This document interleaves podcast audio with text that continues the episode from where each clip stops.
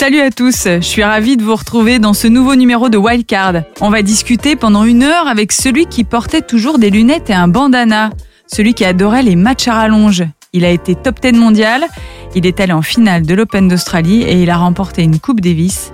Je parle évidemment d'Arnaud Clément. Bonjour Arnaud Clément. Bonjour Marie. Ça va bien? Ouais, ça va en Euh, Je suis forme. ravie de t'accueillir ici dans le studio de Wildcard. On était avec Arnaud Di Pasquale lors du dernier épisode, donc t'as un peu la pression. Oui, je sais. Et j'ai quand même vraiment hâte de discuter avec toi pendant une heure. On a une petite tradition pour débuter la discussion, Arnaud.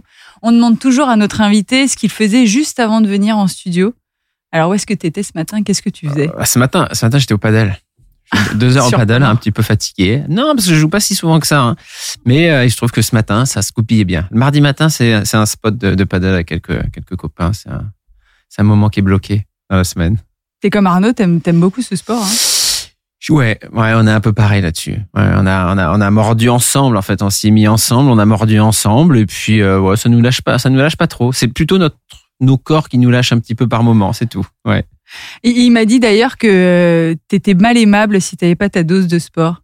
C'est vrai, c'est possible. Alors c'est pas c'est pas permanent, mais euh, mais de temps en temps, ça m'arrive qu'on me dise qu'on me dise bon allez va faire ton sport, euh, ça sera ça sera mieux quand tu vas rentrer quoi. Mais comment ça se concrétise? Tu boudes? Je suis un peu nerveux. Ah oui Je suis. Euh... bah, moi, j'ai jamais arrêté vraiment le sport, même quand j'ai arrêté ma carrière, et j'ai fait un peu plus de sports d'endurance qui sont beaucoup plus addictifs. Donc, j'ai vraiment un côté un peu drogue et j'ai besoin d'avoir d'avoir ma dose ou quasiment quotidiennement. Alors, je suis pas désagréable tous les jours si jamais j'ai pas fait de sport quand même, hein.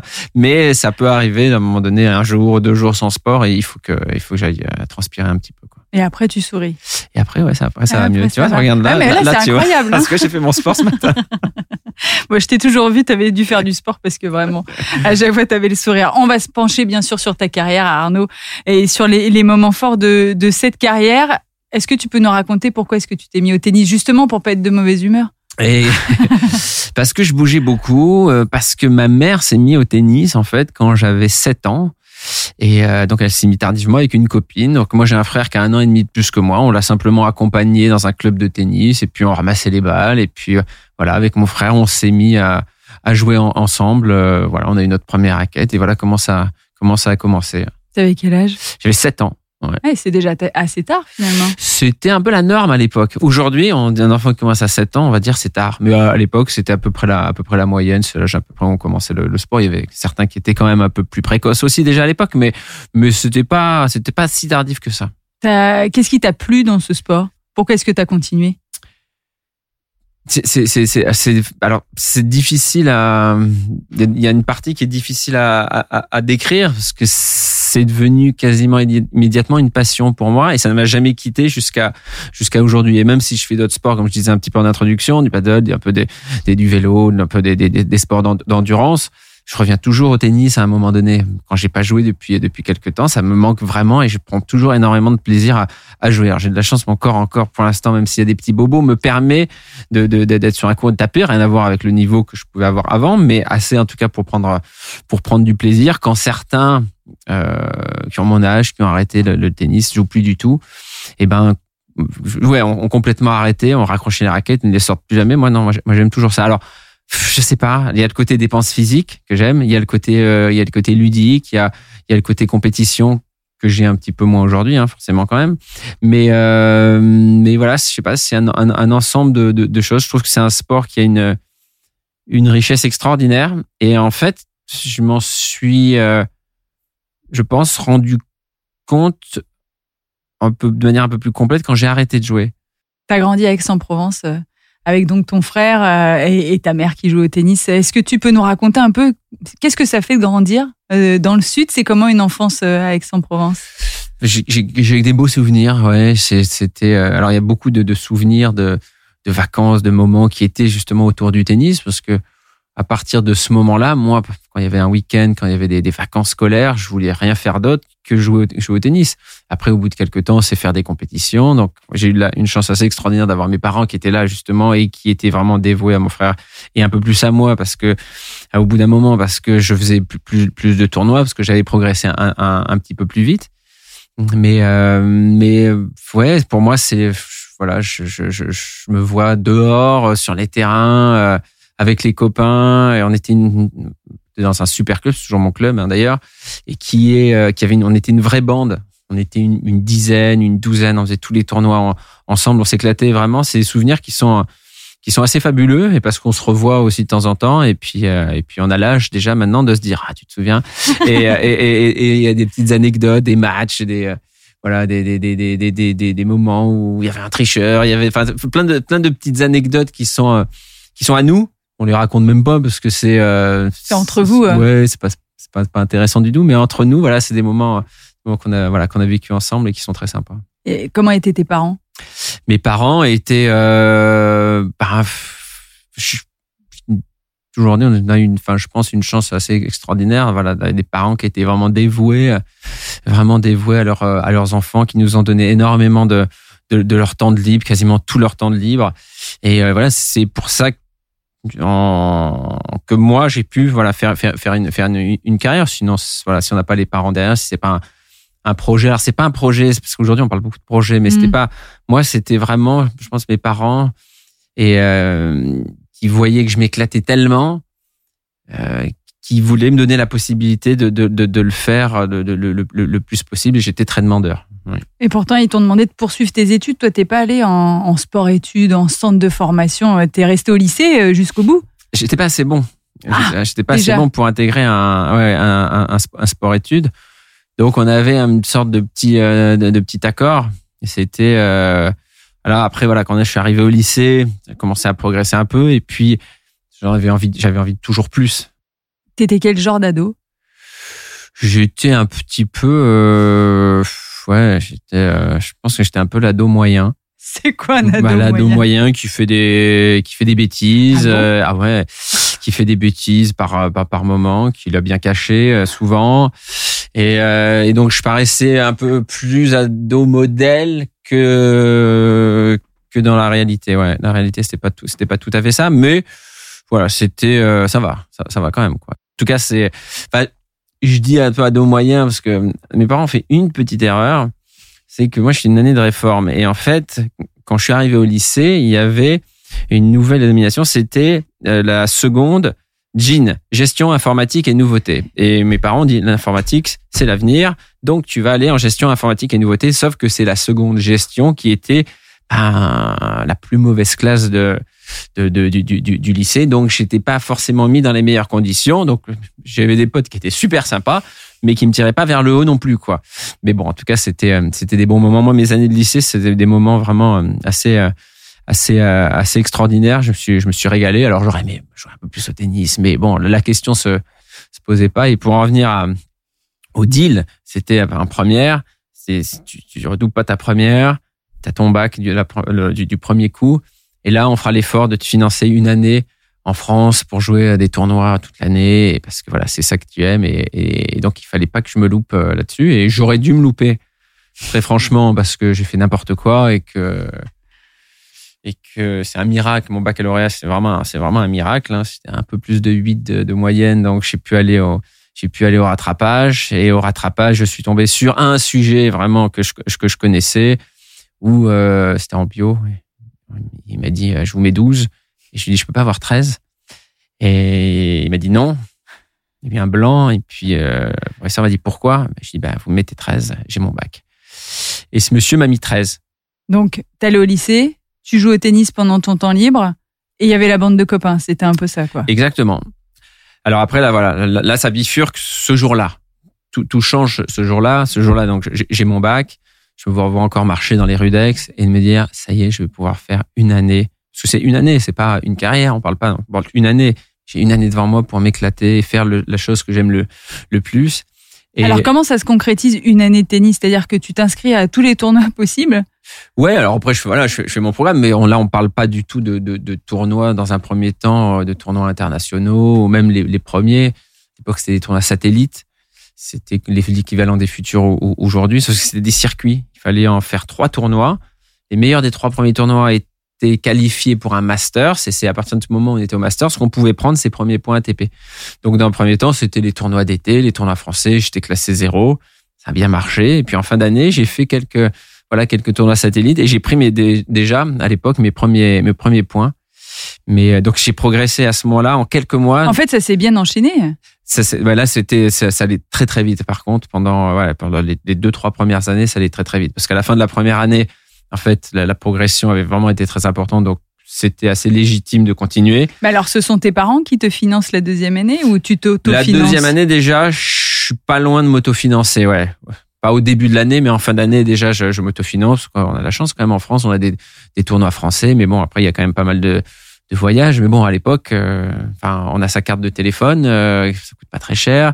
On a, on prend, on prend les, les, les, trains, on fait trois changements pour aller à l'autre bout de la France. C'était, voilà, c'était, c'était comme ça. C'est peut-être un peu moins comme ça aujourd'hui, mais à l'époque, c'était normal. Et puis moi, c'était le côté difficile, c'est que je partais seul et moi, j'étais très coucouné toujours par ma famille. J'étais très couvé. C'est le côté qui été un petit peu, un petit peu plus dur. Moi, tous les soirs, je passais mon, mon petit coup de fil à la maison.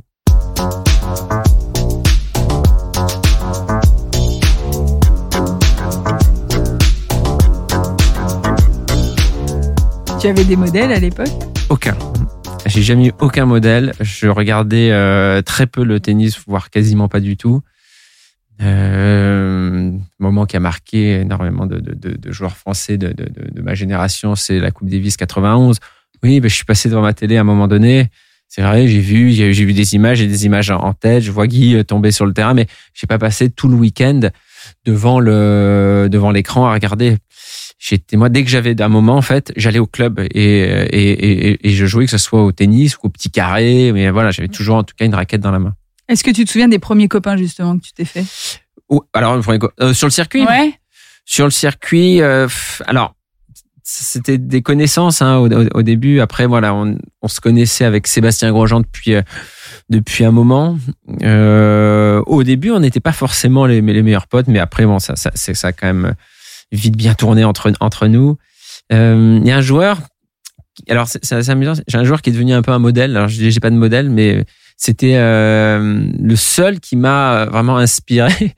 c'est Olivier Mutis. Mhm. Olivier Mutis, qui, euh, qui est Metz, qui a eu une, carrière très très honorable, mais qui lui ne voulait pas. Enfin, il avait du mal à partir de, chez lui, qui a été quand même dans les 100 meilleurs joueurs du, monde, qui a fait huitième de finale à, Roland. Et moi, son jeu, je le trouvais extraordinaire. Une jeu avec une, une, facilité, un déplacement, et j'ai imité un petit peu son, son, son, coup droit, qui était un peu mon coup sur plein d'aspects. En fait, j'adorais.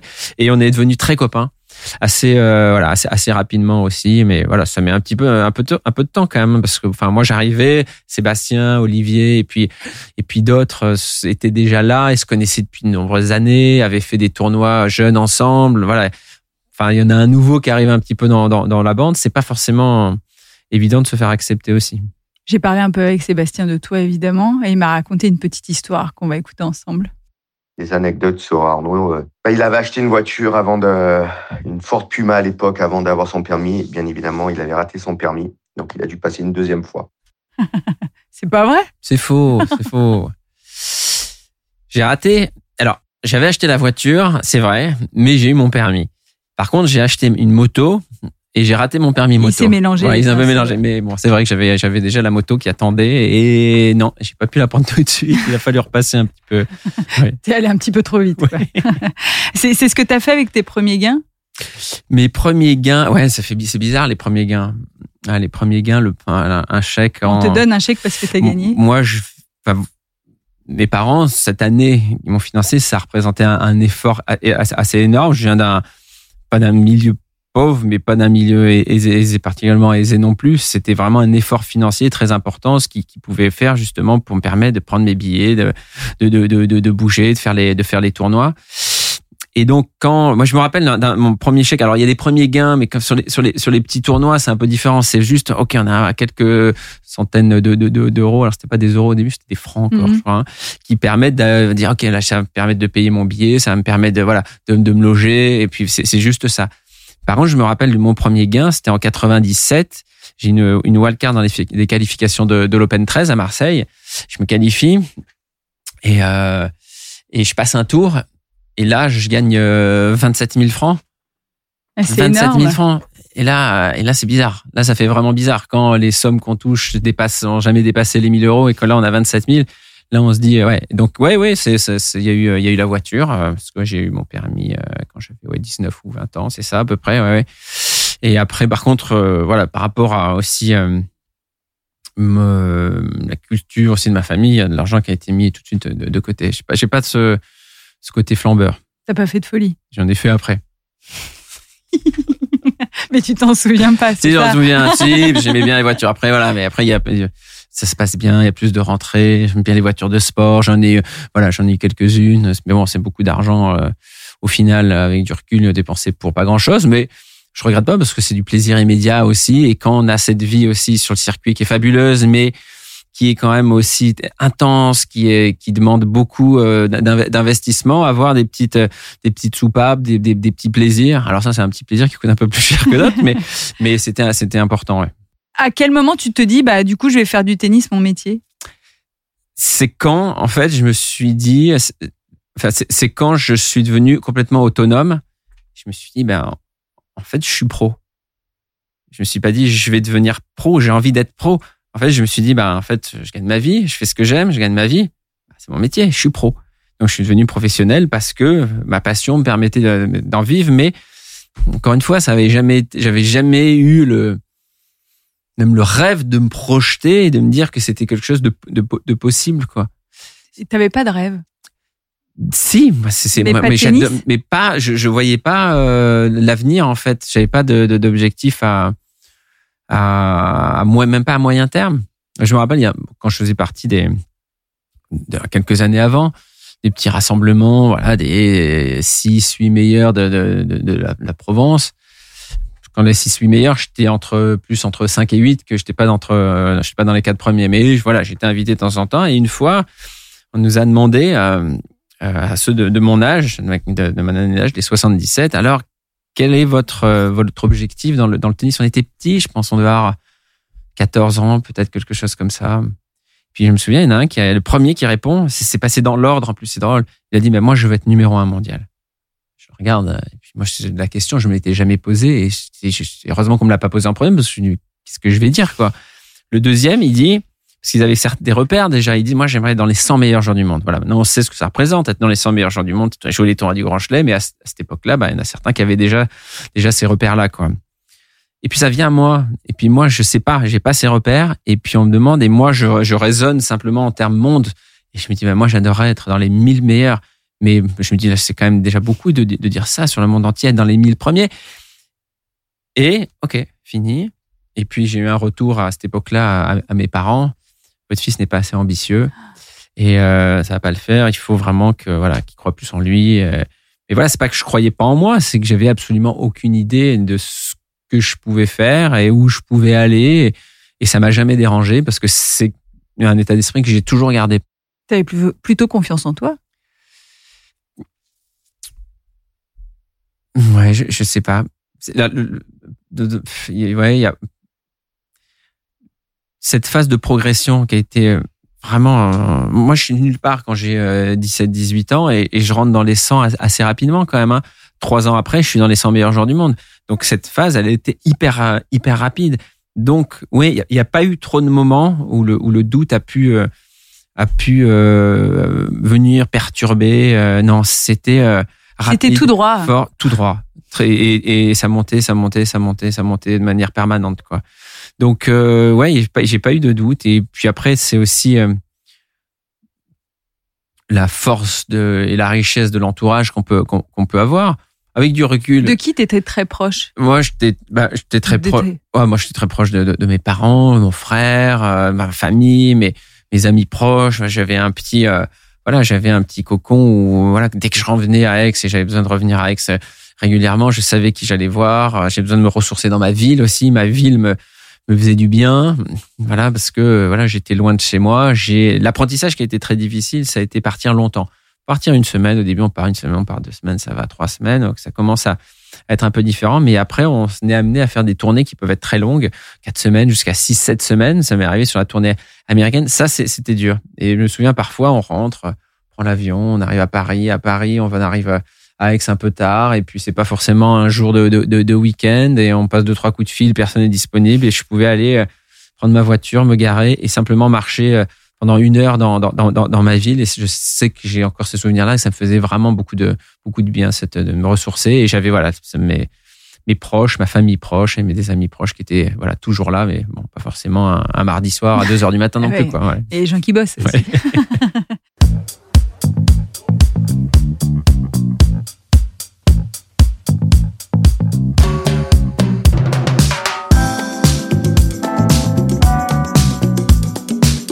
Tu vas donc grimper assez vite au classement. En 99, tu vas connaître un premier coup d'éclat à Roland Garros. Tu vas retrouver euh, André Agassi au deuxième tour. Et voilà ce que tu disais sur euh, la manière dont tu abordais cette, euh, cette rencontre face à une légende. pour l'instant, ça va. Quoi. Je suis pas trop tendu. En fait, je mens. Hein. Je suis un petit peu tendu déjà, mais non, je crois pas. J'en sais rien en fait. Faire mon match tranquille et puis je verrai bien ce qui se passe. Je vais m'accrocher comme un rat sur tous les points. Et puis, bon, de toute manière, il est plus fort que moi normalement. S'il gagne, bah, bravo bravo à lui. Et puis voilà. Ben voilà, hein, c'est tout simple. Tu vas t'incliner en 5-7 quand même face à. Vachement intéressant comme interview. Ouais. ouais, mais bon, Quelle ça richesse. Mais non, mais euh, on te sent pas trop impressionné non plus. J'ai menti. Ah. Ouais, j'ai menti. Ouais. C'est justement, en plus, j'ai assez peu de souvenirs de ça, mais c'est une des plus mauvaises nuits que j'ai passées avant un match parce que c'était la première fois. Alors, c'est Agassi, bien sûr, mais c'était aussi la première fois que j'étais programmé sur le central de Roland Garros. Et euh, bah oui, bah, pour un Français, ça représente forcément forcément quelque chose. Et euh, moi, j'étais je suis désolé, je fais des trucs, je repars en arrière mais en permanence. Grave, on discute, il y a pas de souci. La première année où j'ai pu me qualifier en, dans les catégories jeunes pour Roland Garros, avant tous les championnats jeunes, championnats de France étaient à Roland Garros, c'était en junior deuxième année la dernière année donc où je pouvais me qualifier. Et là, j'étais arrivé à Roland Garros. C'est le premier truc, c'était aller voir le, le, le, le, central, quoi. Et même si on n'a pas regardé, euh, on n'a pas passé des millions d'heures devant la télé pendant les pendant les les, les, les Roland Garros dans, dans, dans, sa jeunesse, ben ça fait quand même ça fait quand même quelque chose. Et là, ce jour-là, je suis programmé sur le central et contre Agassi. Donc euh, j'ai quasiment pas dormi de la nuit et je m'en sors euh, très très bien sur le sur le sur, sur le match. Justement, ça fait quoi de jouer contre une légende? Quand on, est jeune comme ça? Est-ce qu'on est vraiment extrêmement impressionné? Alors moins quand on n'a pas regardé le tennis à la télé, je souvent ça, mais on sait qui c'est quand même, euh, on sait qui c'est en, Dragassi, mais pour moi c'était plus une légende. Euh, son palmarès, je ne connaissais pas, je savais qu'il avait gagné euh, pas mal de, de tournois du Grand Chelem, mais pour moi c'était les cheveux longs, le shirt en, jean, ce, ce, look de dingue qu'il avait, qu'il avait quand j'étais jeune. Et euh, voilà, c'était ça, c'était plus une rockstar pour moi qu'un, au moins autant une rockstar qu'un qu'un qu'un joueur de, de, de, tennis, quoi. Mais euh, mais après, après j'ai joué plusieurs fois et ça c'était notre première confrontation. Et, c'est vrai que tu l'as retrouvé souvent quand même. Hein ouais, on s'est, ouais, on s'est, on s'est joué quelques fois et c'est voilà, c'était un mec euh, vraiment qui était, alors à cette période, peut-être avant c'était un peu différent, mais qui était très sympa, notamment avec avec les jeunes. Il n'y avait jamais d'agressivité contre voilà direct contre l'adversaire. Donc ça s'était très bien passé j'en garde ouais, un très très beau souvenir. Tu as le record du match le plus long à Roland Garros, c'était face à Fabrice Santoro, 16-14 dans le, dans le dernier set. Et d'ailleurs, ce sera un record qui va perdurer. C'était déjà très tendu entre Fabrice et moi à l'époque. Déjà, tout va bien aujourd'hui, hein. mais, mais c'était très tendu. On s'était joué quelques semaines avant et puis là, on se joue au premier tour. Et il y avait de la tension des deux côtés. Ça jouait c'est le match le plus long, mais c'est très très loin d'être un, bon match. Hein. C'était bon, une bonne purge quand même de, de, de 6h30 en deux jours. Mais euh, donc ce record sera normalement pas battu. À On t'en parlera encore. voilà. Non, tu n'es plus fâché avec Fabrice et c'est bien. On va revenir sur l'Open d'Australie 2001 avec euh, ce quart de finale face à Kafelnikov que tu vas battre, bien sûr, puisque tu iras jusqu'à la finale. Lionel Roux a une question à te poser d'ailleurs sur ce quart de finale. Salut mon capitaine. J'ai une petite question pour toi. Ça concerne euh, un des plus jolis matchs euh, que je t'ai vu jouer, voire même un des plus beaux combats que tu as livré en Australie. C'était contre Café Nikos, je pense que tu t'en souviens. Et toi qui étais toujours très très organisé, voire un peu méticuleux, avec un sac toujours bien rangé, bien ordonné, euh, voilà, avec les tenues, le poignet, les bandanas et de ce que je me souvienne, avec une couleur de bandana, je crois pour pour chaque set. Quand je t'ai vu à la fin du match, tout balancé dans le public, t-shirt, chaussettes trempées, chaussures même, euh, je crois, je me suis dit mais non. Non, c'est pas lui, c'est pas Nono, c'est pas lui qui a pu faire un truc comme ça. Et je voulais savoir à cet instant qu'est-ce qui s'est passé, qu'est-ce qui a bien pu se passer dans ta tronche? en fait, c'est moi ce que je considère peut-être comme le plus grand match de ma carrière parce que c'était un grand joueur en face, euh, un joueur qui était prétendant au, titre que j'arrive à battre à, la régulière en, en 4-7 très accroché. Et euh, c'est déjà en fait la première fois, euh, c'est la première fois que je remporte un, un, un quart de finale. Déjà, j'accède à la demi-finale, donc c'est la première fois que je vais être en demi-finale d'un Grand Chelem. Donc déjà, il y a ça. La tension était tellement énorme justement parce que ça se joue. Euh, moi, je gagne les, deux derniers sets au, au, tie-break, des tie-breaks qui sont qui sont qui sont accrochés. Je sais que s'il y a cinquième set, c'est terminé parce que j'ai des débuts de crampes à, à ce moment-là et et que j'aurais aucune chance de de remporter le match s'il était amené à, à, être, à être prolongé. Kafelnikov a des balles de 7. Et là, bah, c'est vrai qu'en fait, c'était pas moi en fait c'était autre chose. Je suis sorti de je suis sorti de moi c'était une explosion euh, émotionnelle comme euh, alors comme j'ai jamais eu vraiment comme j'ai comme comme j'ai jamais eu euh, à ce moment-là dans dans dans dans dans dans, ma carrière ça c'est c'est certain. Après je mets toujours un petit peu entre guillemets la carrière que j'ai pu aussi avoir en équipe avec euh, en, en, en, Coupe Davis où j'ai vécu aussi des grands moments mais ça c'est dans ma carrière individuelle à ce moment-là bah c'était euh, c'était c'était dingue c'était dingue euh, je regarde mon entraîneur il me regarde on est là on se dit mais qu'est-ce qui se passe quoi? C'est fou et euh, l'entraîneur à qui je dois énormément justement sur sur cette accession et sur cette progression que j'ai pu avoir à ce moment-là de justement dans ma dans ma carrière et, euh, et là, je fais n'importe quoi. Alors, les chaussures, faut savoir, c'est qu'en plus, fin de tournoi, j'avais plus vraiment de chaussures. Aujourd'hui, les gens sont beaucoup plus pros, hein, les joueurs. Mais ça, c'est des chaussures que j'avais empruntées à un ancien entraîneur qui était sur place. C'était Eric Debliquer, on fait la même pointure. Donc, en fait, c'est ces chaussures que j'ai balancées dans les, dans les, dans, les tribunes et j'ai tout jeté jusqu'à des chaussettes dégueulasses, quand même. Faut quand même le savoir.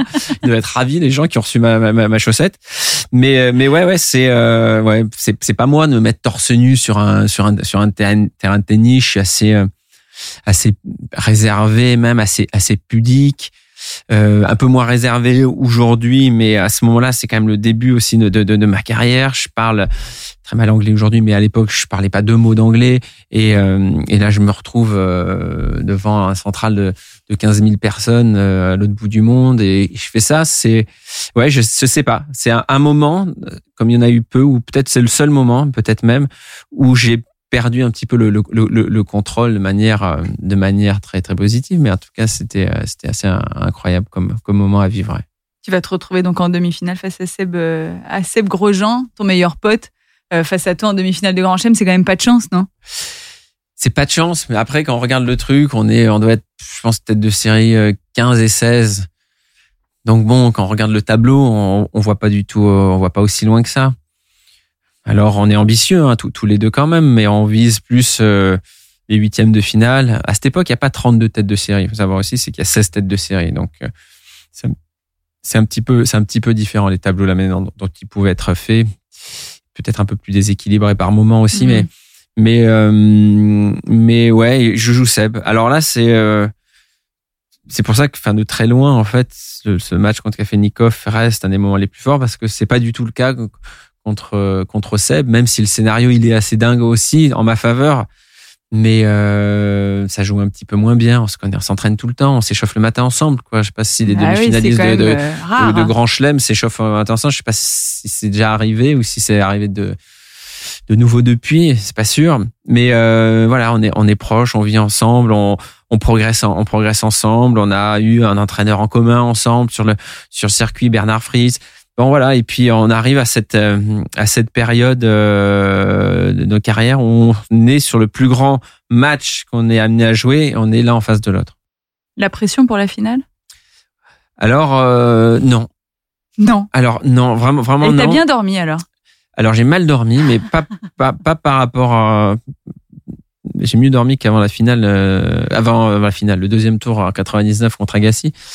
Mais j'ai pas très bien dormi parce que c'était l'idée de faire un speech en anglais devant des, euh, des millions et des millions de personnes qui me stressaient énormément. Donc en fait, j'avais écrit en, en, mon petit speech en français. C'était le journaliste de l'équipe qui était sur place, Philippe Boin, à qui j'avais demandé bonjour monsieur, est-ce que vous pourriez me, me, me, traduire en anglais? Et donc j'avais sorti mes deux mes deux feuilles à quatre euh, au moment du discours. Mais mais c'était vraiment ça qui me stressait. Et même le matin, voilà, je, je me rappelle, je, je, suis dans les vestiaires, euh, mon entraîneur avec euh, euh Philippe Rosan, avec euh, Christophe Secaldi aussi, qui était le, le, kiné de la fédération française, qui était partout sur les grands chelems. Et, euh, et je me souviens, j'étais très confiant. En fait, j'avais battu euh, Agassi à l'US Open quelques mois avant et je l'avais rebattu au tournoi de Lyon quelques encore quelques semaines avant. Donc pour moi, j'avais très clairement les, les, les, schémas, je voyais exactement ce que je pouvais faire, ce qui, ce qui le gênait, et j'étais très confiant. Et je leur ai même dit, euh, aujourd'hui, je peux gagner un grand chelem, mais sans que ça me rattrape. Et puis quand on voit le score, on peut dire, il passe à côté de sa finale, il était tendu, il a pas réussi. Si c'était à refaire, peut-être que non, pas du tout en fait. J'ai juste euh, joué quelqu'un qui était pas du tout au niveau des fois où je l'avais battu, qui était à un niveau qui euh, était pour moi complètement inaccessible. Euh, à aucun moment de ma carrière, je peux dire ce niveau-là, je l'ai atteint ou, mm. j'aurais pu prétendre à, à, à l'atteindre. Jamais.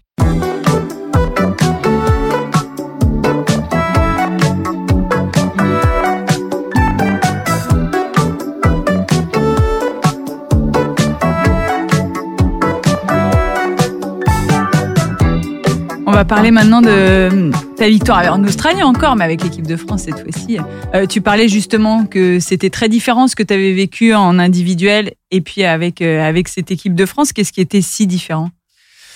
Bah, c'est ce côté euh, ce côté partage, ce côté équipe, ce côté on n'est plus là simplement à jouer pour pour soi et et, ça a été ouais des moments qui étaient qui ont été toujours extrêmement intenses et tu me demandais sur le est-ce que j'étais stressé avant la finale de l'Open d'Australie? Je réponds non, je réponds vraiment très honnêtement. Par contre, 15 jours après, enfin même pas une semaine après, c'est ma première sélection en Coupe Davis sur un match qui compte. Donc c'est euh, le premier tour contre contre les Belges et là quand même je suis euh, donc je vais monter euh, au 12e ou 11e mondial, je joue à un joueur qui a un peu le même style de jeu mais je suis largement meilleur.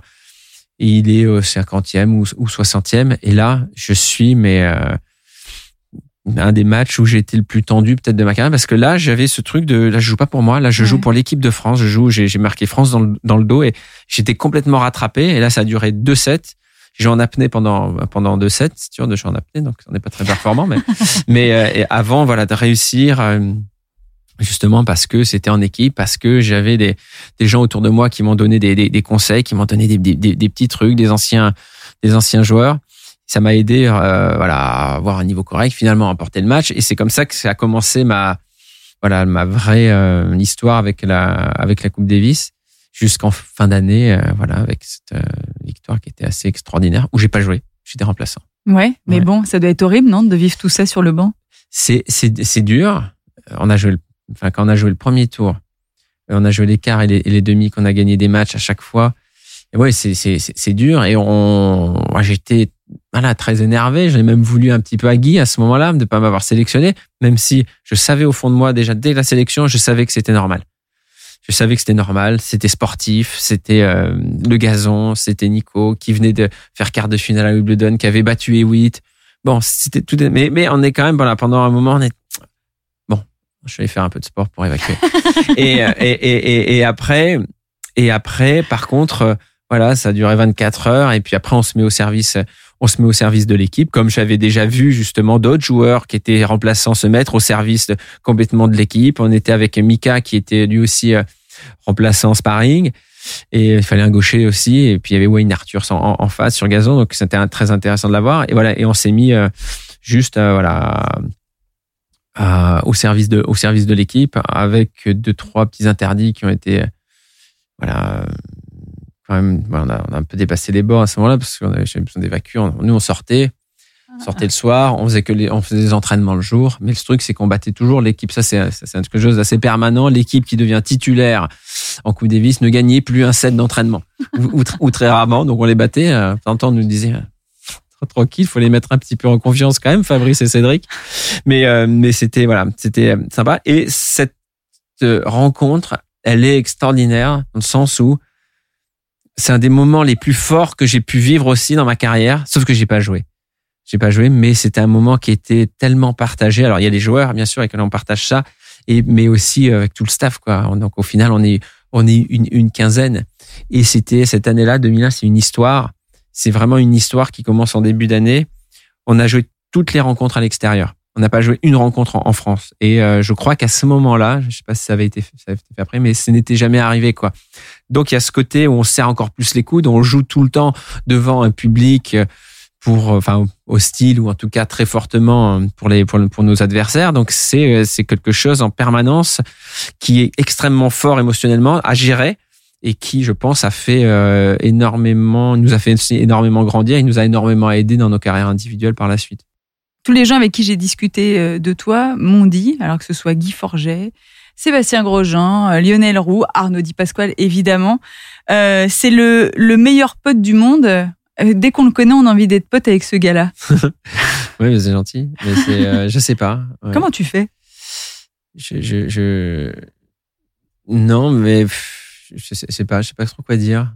Ça me touche beaucoup, mais je sais pas trop quoi dire.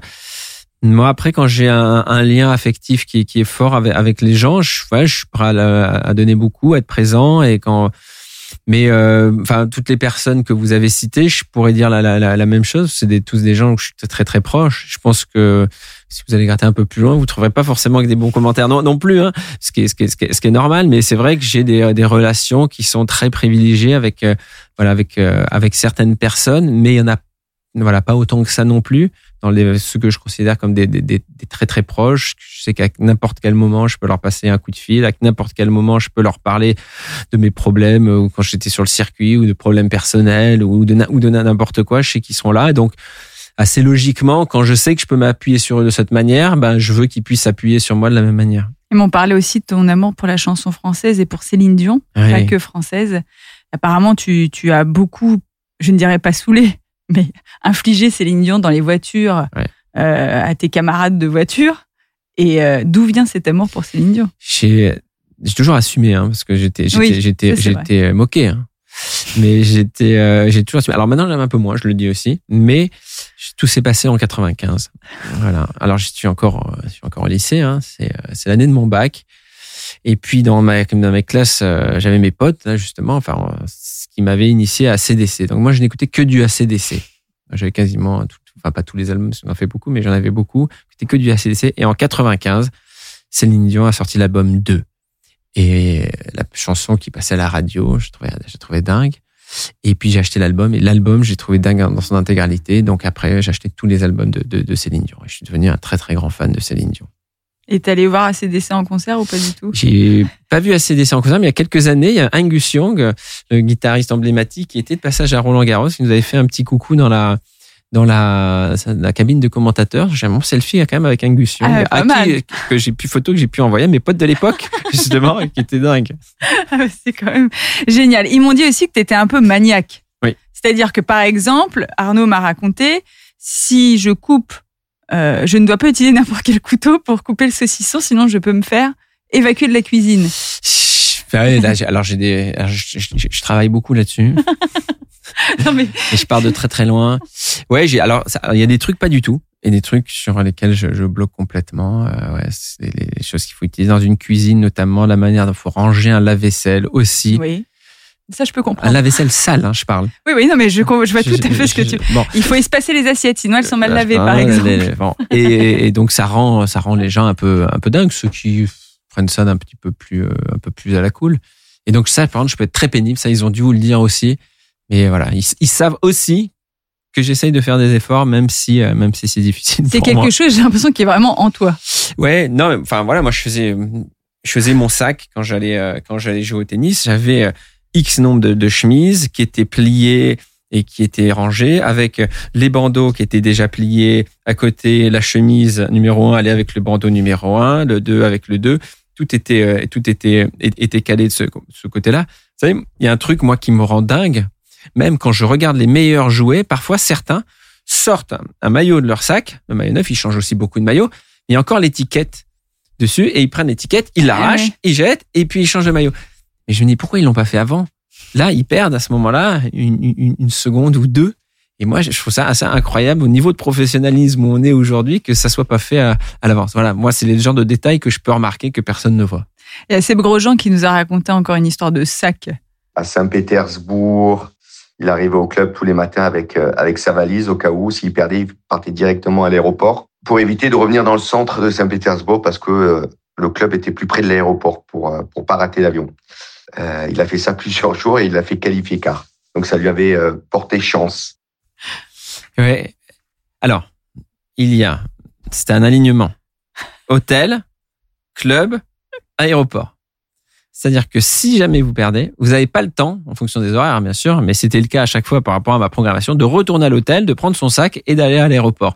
Donc moi, à chaque fois, j'avais une résa. J'avais mon sac qui était prêt, donc j'arrivais avec ma grosse valise qui roulait. Donc moi j'imagine aussi la tête de mes adversaires qui me voyaient arriver dans mes vestiaires avec la grosse valise. Bah il s'en va là, il y, a, match, mais il, il, va partir. Et j'ai fait ça, ouais, j'ai fait ça, qualifié euh, qualifié quart, et j'ai fait ça quasiment tous les tous les tous les jours. Et c'était aussi en 97 où j'étais très très loin au, au classement. Ça a été euh, c'est mon premier quart de finale euh, sur un Grand Prix, ce qu'on appelait un équivalent d'un ATP 250 aujourd'hui. T'as toujours été comme ça? Ou c'est le tennis qui t'a rendu comme ça Ça, bah non, ça c'est tout, tout, jeune, donc c'est que je pense que j'étais j'étais euh, j'étais j'étais comme ça. Mais c'est aussi assez révélateur d'une mentalité parce que quand certains font ça, ils disent mais alors tu penses que tu vas perdre?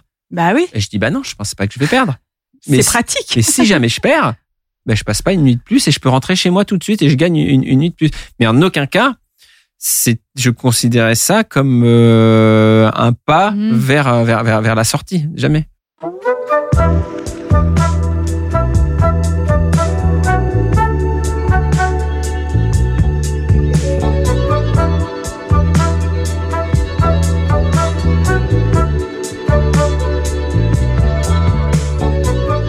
Je voulais qu'on revienne à la Coupe Davis parce que tu as joué contre Rafael Nadal alors qu'il était très jeune à Alicante, c'est ça non ouais, Il a 18 ans 2004. et on va pas dire que tu as trop brillé dans ce match-là. En tout cas, lui, il va remporter cette partie. Tu vas aller même dire à Guy Forget, mais euh, je peux pas, il est trop fort. C'est dingue. Euh, en fait, je dois pas jouer normalement. Fabrice, Fabrice se blesse et puis je le remplace sur le sur le, sur le double. C'est la première fois que je joue un double. On perd en 5-7 déjà contre Nadal et, et Tommy Robredo. Et puis le lendemain, dans la confirmation, il va pas jouer. Donc je joue contre contre Nadal. C'est un peu une, même une surprise parce que dans l'équipe ils ont quand même Moya qui est top 10, ils ont Ferrero qui est top 10 aussi oui. à ce, à ce, à ce moment-là, et ils font jouer un gars qui je pense doit être à la 40e, 50e place. Bon, la surface du shooter battu, c'est pas forcément ma surface, mais bon, en, en, en la Coupe Davis, on se pose pas ce, ce, ce genre de questions. Donc l'Espagne mène, mène 2-1. Donc c'est pour remettre l'équipe de France à, à deux partout. Le début de match se passe vraiment très bien. Il n'a pas gagné Roland Garros, encore rien du tout. Hein, Rafael Nadal, on le connaît vraiment, vraiment très très peu. Et puis le match début de match se passe très bien. Je suis à hop de 2, 3, 3, 4, 4. Euh, voilà. Et puis euh, voilà, on tourne à, à 5, 4 pour euh, Rafael Nadal, pas de break. Puis là, je me dis, moi, je basais quand même beaucoup sur mon physique. Je me dis, il va pas tenir. Le petit jeune, il va pas tenir. Moi, si je maintiens simplement mon niveau, je jouais bien pour moi. Et ben, il, il tiendra pas. Il va lâcher à un moment donné. Sauf que c'est à ce moment-là qu'il est monté de un ou de plusieurs crans. Et je me retrouve, je sais pas, une heure après, il y a 6-4, 6-1, 5-0. Ah ouais, dur. Et là, je comprends pas en fait. Je suis enfin vraiment comme un boxeur qui en prend dans, tous les sens et euh, trouve pas de, de, solution et qui comprend pas ce qui lui arrive quoi. Vraiment, vraiment pas quoi. Et qui a encore une fois, là, j'ai aucune aucune solution à, à, amener, mais je sais que le gars en face, il a quand même 18 ans. C'est, c'est pour moi, voilà, il y, a un, il y a un côté qui est, c'est hyper rapide, c'est incompréhensible, les choses s'enchaînent et et puis euh, ça a été compliqué aussi pour euh, trouver une, une tactique par rapport à mes armes pour pour Guy. Mais je me souviens, c'est assez amusant je me souviens ce qu'il me dit à ce moment-là, à 5-0. Il y a ce qui marque parfois. Il me dit Arnaud, à ce moment-là, il faut que tu entames un travail de fourmi. Genre, tout est possible encore. Oui. Et là, ça fait 5-1, 5-2. Et puis, et puis là, je suis, je et puis bon, ça fait 6-2. Mais, mais, mais, mais, mais, mais c'est marrant, ça m'avait marqué parce que même à ce moment-là, il est jamais, il est jamais, il m'a lâché. Il a toujours été extrêmement positif, mais lui aussi était un peu comme moi, j'imagine, mais en tant qu'observateur, dire mais qui c'est ce, ce martien. Alors après, c'est la déception. La France a perdu. C'était une demi-finale hein, quand même. L'ambiance était fabuleuse, pas pour nous bien sûr, mais c'était une ambiance incroyable ouais. avec dans une arène. C'était c'est extraordinaire comme rencontre. Et puis après, euh, avec un peu de recul, et puis quand les, les, les, mois passent et on voit ce qu'il ce qu'il est capable de faire, on se dit bon, ok, j'ai compris. Encore aujourd'hui, ouais. et il est capable de, de tout. Tu vas prendre ta retraite à 34 ans. Il y a 10 ans déjà. Est-ce que tu l'as bien vécu? Très très bien. Alors moi c'était vraiment logique, j'étais vraiment sur, sur, ma pente, euh, sur la, la, mauvaise pente depuis un moment, tout en continuant à prendre énormément de plaisir. Donc là à ce moment-là j'étais aux alentours de la plus 150e place je crois, et puis je pouvais des petits bobos, rien, jamais eu rien de grave, j'ai eu cette chance, mais j'ai plus la possibilité de m'entraîner comme je m'entraînais avant. Donc j'étais un petit peu moins bon. J'avais par contre à ce moment-là un petit peu moins envie de voyager, de partir. C'est la chose qui pouvait vraiment commencer à, me peser. Il y avait cette possibilité euh, d'enchaîner avec un challenge hyper excitant. C'est le capitanat de, de, de, de, l'équipe de France. Donc voilà, très naturellement, je, voilà, j'ai pris, euh, j'ai raccroché les, raquettes. Je suis pas raccroché les raquettes, mais j'ai voilà, j'ai arrêté ma carrière professionnelle. C'est de ça dont tu avais envie en t'arrêtant? Prendre le capitanat de Coupe Davis? Pas du tout mais mais mais il y avait l'opportunité. Et il y avait cette opportunité de se dire, bah, je peux continuer encore à jouer un an, euh, puis peut-être, si ça se passe bien, revenir à un, petit passage dans les 100 et puis ressortir. Mais je, savais de toute manière que c'était que c'était fini ou quasiment fini. Mais il y avait cette euh, voilà ce, challenge qui pouvait se présenter. Et puis on a commencé à, me parler un, petit peu. Guy allait arrêter. Et, donc ça m'a travaillé. Et je me suis dit ouais, louper cette opportunité-là qui se représentera peut-être pas pour faire une année de 150e ou 200e mondial, je voyais pas l'intérêt. Donc ça a beaucoup facilité le moment de l'arrêt. Et c'est vrai que quand on arrête aussi avec un challenge qui est hyper excitant, l'arrêt est aussi beaucoup plus, euh, beaucoup plus facile à accepter. On a demandé à des internautes de te poser des questions. Justement, il y en a qui sont en rapport avec ce capitanat, ce rôle d'entraîneur. Et euh, on nous demande justement quel joueur tu aimerais coacher aujourd'hui. Est-ce que ça tu t'es déjà dit ah bah là j'aimerais bien ou alors quel type de joueur? Est-ce que tu as déjà aussi pensé à être coach Ouais, alors moi j'ai voilà maintenant ma priorité c'est c'est rester aussi être là pour pour, pour, famille et là c'est pas forcément compatible avec une vie sur sur le sur le circuit euh, moi, ce qui m'intéresserait si jamais euh, euh, je me lançais, c'est d'être avec un voilà un, un, joueur qui est encore en phase de construction entre 16, 18, 19 ans, qui est dans un apprentissage vraiment du, du tennis de haut niveau, du, du circuit. Une question de Serge. Si un génie te donnait l'occasion de recommencer ta carrière, que ferais-tu de différent? J'essaierais d'être plus cool.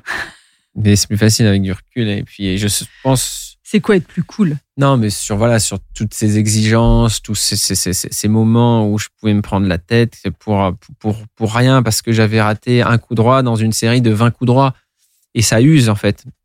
Les années qui passent, les mois qui passent, les moments qui sont plus difficiles, ça use énormément mentalement. Ça use l'entourage, mais ça ça vous use aussi. Et je pense que je vous disais tout à l'heure, j'aurais pas pu être meilleur. Je pense que ce que j'ai été par contre, je pense que j'aurais pu rester un peu plus longtemps, euh, voilà, dans les 20, euh, dans les 30 meilleurs joueurs du, monde, si j'avais été un peu plus cool, un peu avec un petit peu plus de détachement, mais mais c'est pas moi.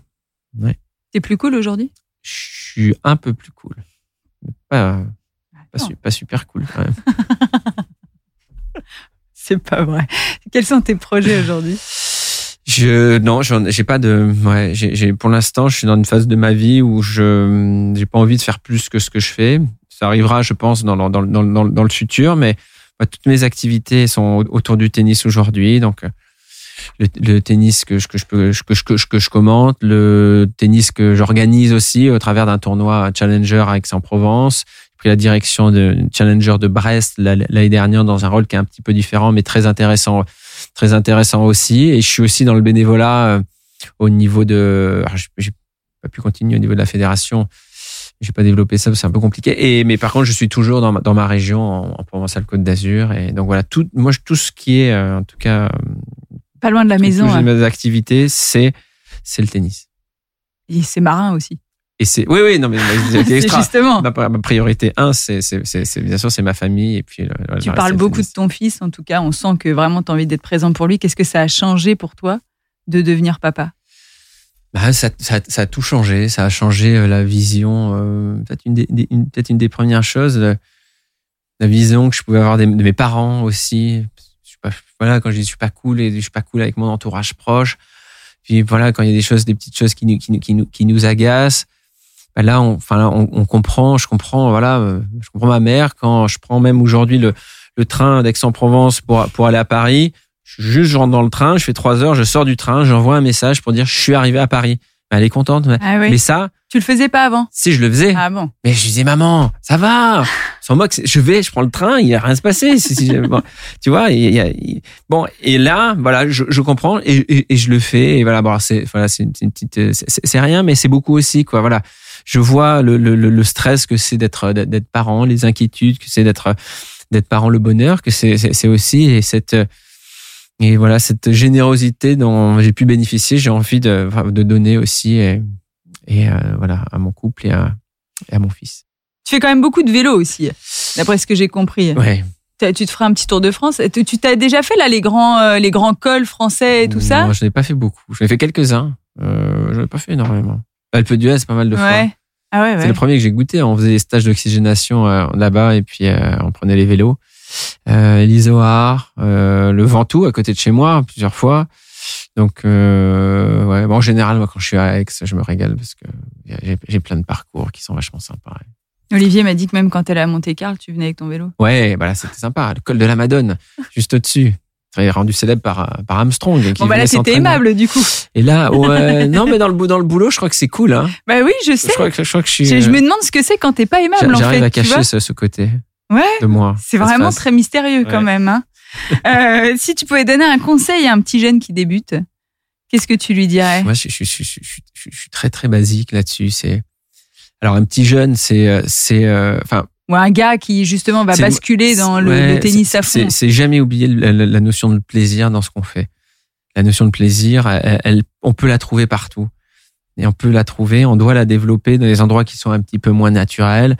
La notion de plaisir dans l'effort, la notion de plaisir sur les choses qu'on aime- on n'aime pas faire, mais simplement la satisfaction de l'avoir bien fait alors que c'est les, les, les côtés qu'on aime, qu'on aime moins. C'est facile de dire moi j'aime faire euh, j'aime faire des coups droits, moi j'aime voyager et puis donc on voyage et puis on fait des séries coups droits. C'est pas ça, ça c'est le côté qui est plus facile, c'est d'aller voilà de- travailler, faire les choses qui sont un petit peu moins naturelles. Mais si jamais on n'arrive pas, en tout cas moi j'aurais pas pu fonctionner différemment, à trouver des satisfactions, un petit peu de plaisir, des, compensations là-dedans. C'est difficile de faire une, carrière qui est longue, qui est, qui est exigeante, avec d'autres problématiques qui vont rentrer au fur et à mesure. Donc voilà, moi c'est ça, essayer de se trouver ce, plaisir partout et, euh, et je pense qu'on peut y arriver. Et c'est ce qui fait réussir? Et c'est ce qui fait réussir. Je, je crois, en tout cas, c'est une, notion. Après, enfin, la notion de, de réussir, je sais pas ce que c'est non plus, quoi. Moi, j'ai des joueurs qui ont été. Euh, On peut pas dire que le tennis français réussisse aujourd'hui, si? Ça dépend comment comment comment on voit les choses. Ouais, aujourd'hui, on peut pas dire réussissent, mais parce que là, on, on parle de- d'un ensemble. Mais voilà, moi, j'ai des, enfin, je- j'en ai vu beaucoup des, des, des- des joueurs. Moi, j'ai des joueurs français qui euh, sont jamais rentrés dans les 100 premiers. J'ai des exemples très francs. Et je me dis, bah, lui, il était 130e à son meilleur. Et lui, il a réussi sa carrière. Des joueurs qui ont été euh, 30e. Et je me dis, bah, lui, il a pas réussi sa carrière. Donc, donc, parce que c'est quoi notre, notre objectif? C'est d'exploiter au maximum ce qu'on peut, ce qu'on a, notre, notre, notre potentiel. Mais notre potentiel, on ne sait pas forcément ce qu'il est au, début. Par contre, on sait ce qu'on ce qu'on en fait, quoi. Et, euh, et pour moi, c'est ça. C'est c'est c'est la, la, la chose la plus importante, c'est exploiter son potentiel. Par contre, c'est pas ce que je dirais à un jeune qui a envie de de de, de, se lancer. C'est pas la première chose. Moi, je pense que justement, ce plaisir peut l'aider justement à aller à chercher ça. tu as réussi ta carrière alors? Je considère avoir ré- réussi ma carrière.